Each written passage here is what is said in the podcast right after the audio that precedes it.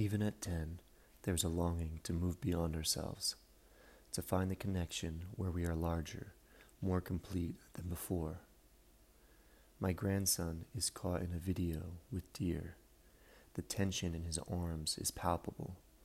They bounce at his sides like slinkies, the best steadiness he can maintain, ready to pop socket free, two gangly spring toys. He knows enough of deer to remain as calm as his parents, his older sister, whispering without crescendo. It has taken hours, cooped across Kansas, to cross the Front Range, to find Fall River, the reserved campsite.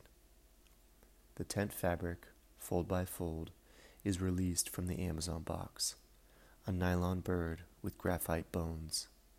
My grandson is no longer just the youngest child. He sees the deer first, draws them into camp with his wiggling fingers, deer velvet, antlered clouds, picking a trail between the columbine and the fleabane up the spine of the creek bed.